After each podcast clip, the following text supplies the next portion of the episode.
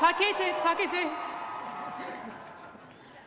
Praeses Faust, decani aestimandi, professores sapientes, hospites honorati, familiae almae et condiscipuli carissimi, saluete omnes!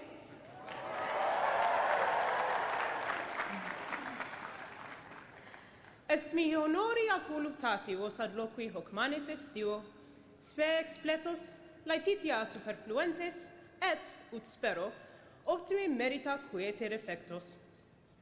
Mihi autem non detali quiete dicendum est sed ege state quietis scilicet illo ritu scholastico per vigilii ad diligentissimis nostrum aut semel aut numquam acto ab aliis vero multo saepius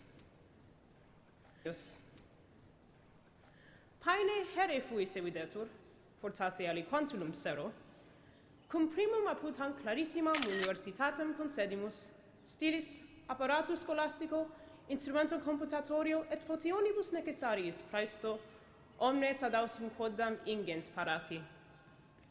Et studio et nocte cito progrediente concitati, cursum vitae nostrae delineare incepimus.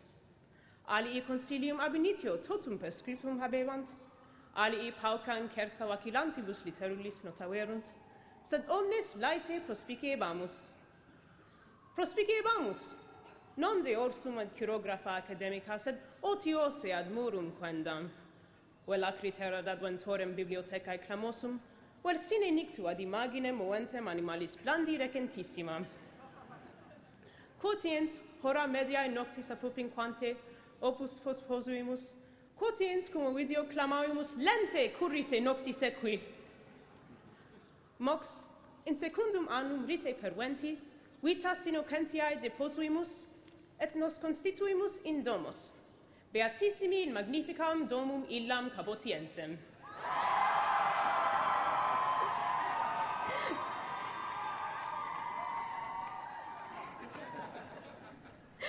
Scintillas fei nostris ocellis apertis obnubilari coepit, ut nos immergebamus in vitas negotiosas, aut forsitan insomnis nostris ardentissimis, in piscinam dulcissimi cafae. Scribebamus tamen, ut verbum verbo adebatur, grillis acerbis tigrisque non optatis consonantibus. Erant non nulla non insana, erant non nulla penitus nugalia, sed usque scribevamus, per procellas et nivales et pluviales, per fluoris electrici abrutiones improvisas, per occupationes disputatas, per crapulas imites, per clades innumerabiles amicorum novi portus, atque per illam unicam cladem gloriosam novorum Mexicanorum.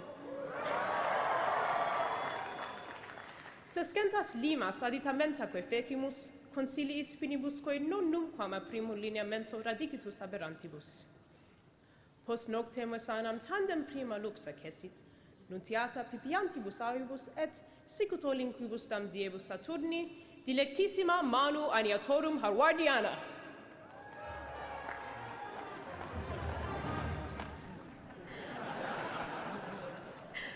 Ex hoc collegio illustri eximus delirantes exultantesque, alii audacter progredientes, alii indigitos erecti, alii confuse claudentes, errata typographica neglecta corrigentes. Sed omnes iter perfecimus, Ad finem advenimus, pupillae defessae impetum subitum solis accommodent, ut oculis contractis hunc diem beatissimum ad spicimus.